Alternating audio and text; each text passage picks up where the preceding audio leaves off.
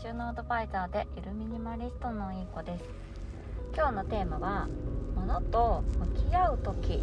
のお話をしようと思います。えっと皆さんは物と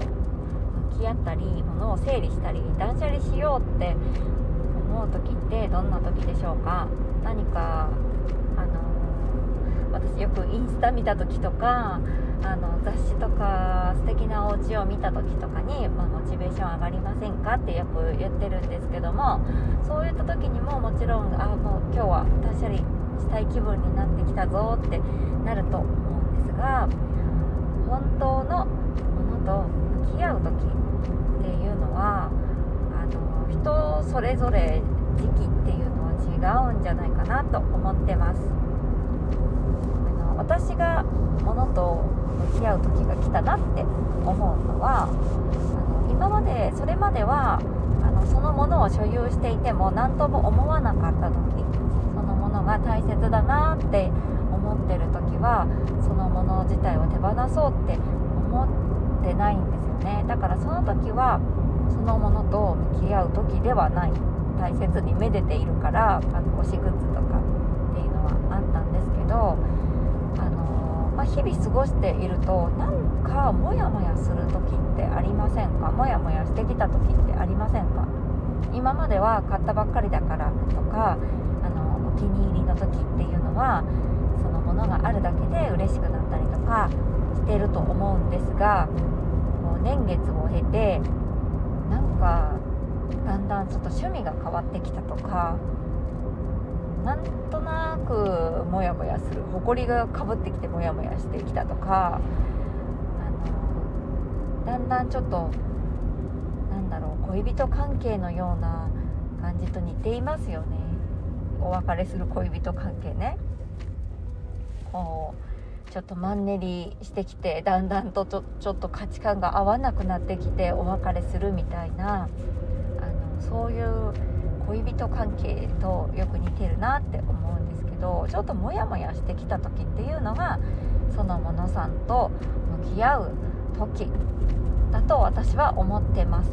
まあ、モヤモヤするっていう言い方はなんか私の右脳タイプになんか右脳タイプさんがよく使いそうな言葉なんですけども、うん、左脳さんタイプだとちょっと使いづらくなってきたとか使う頻度が少なくなってきたとか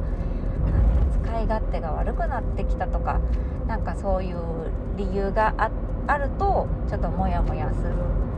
っていう言い方となんか似てる同じかなと思います。そういったものないでしょうか。私ちょっと前まで推しグッズはもう大切だからまだ持っていようと思いますとかって 言っててでその時はすごく大切だったからもうなんならもうガラスのケース買ってちょっと難度があるんですけど寝室に。その難度が、まあ、3畳ぐらいの難度で部屋っぽいんですよね。ドアがついてて。でだから部屋っぽいからそこをそこにまあちょっとの服と推しグッズをちょっと真ん中にドカーンってガラス棚で置いてめでていたいななんて野望もあったんですけどまあなんやかんやあの家具屋さんに行く行きそびれたりとかしたのもあってなかなか変えてなくて。でそんな時ですねなんかモヤモヤしてきたんですよね。その推しグッズを持ってることに対して。そう。もうなんかその推しの人はもうそのグループにいないし そこのなんかそう。あんまりその推しを深く語らないという。そう。なんかだろうね。まああんまりテレビとかも露出しなくなってきたっていうのもあるのかそれが関係してるのかわからないんですけどすごいいいなとは思うけど時間とお金をかけてこれからもしていくかっていうとあどうかなって思えてきたりなんかりしてなんかりじゃないなんかして。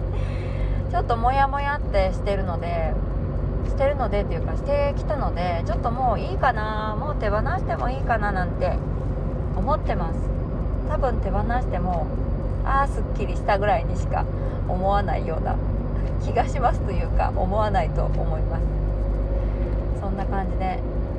最近なんかちょっとここの棚モヤモヤするなとか食器とか好きだけどなんかモヤモヤするなとかって思ってるところっていっぱいあると思うのでそこを一つ一つものと向き合って本当にこれからも自分が大切にしたいものだけにちょっと厳選してみると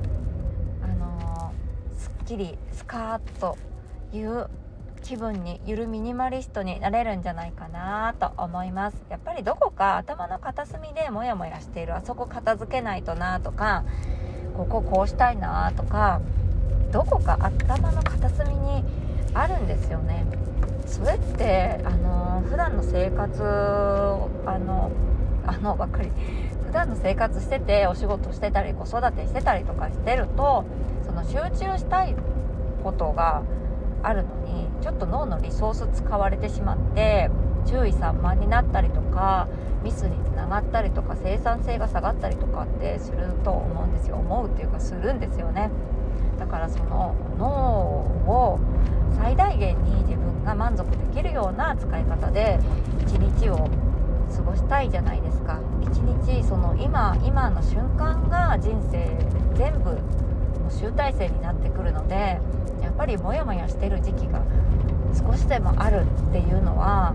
大切な人生をちょっとあのもやっとしてるものになってそのモヤモヤがずっと続くと人生モヤモヤしてたなっていうことになりかねないですね。はい、ぜひそのモヤモヤをその気持ちをキャッチしてはいものとぜひ向き合ってみてください。一つずつね。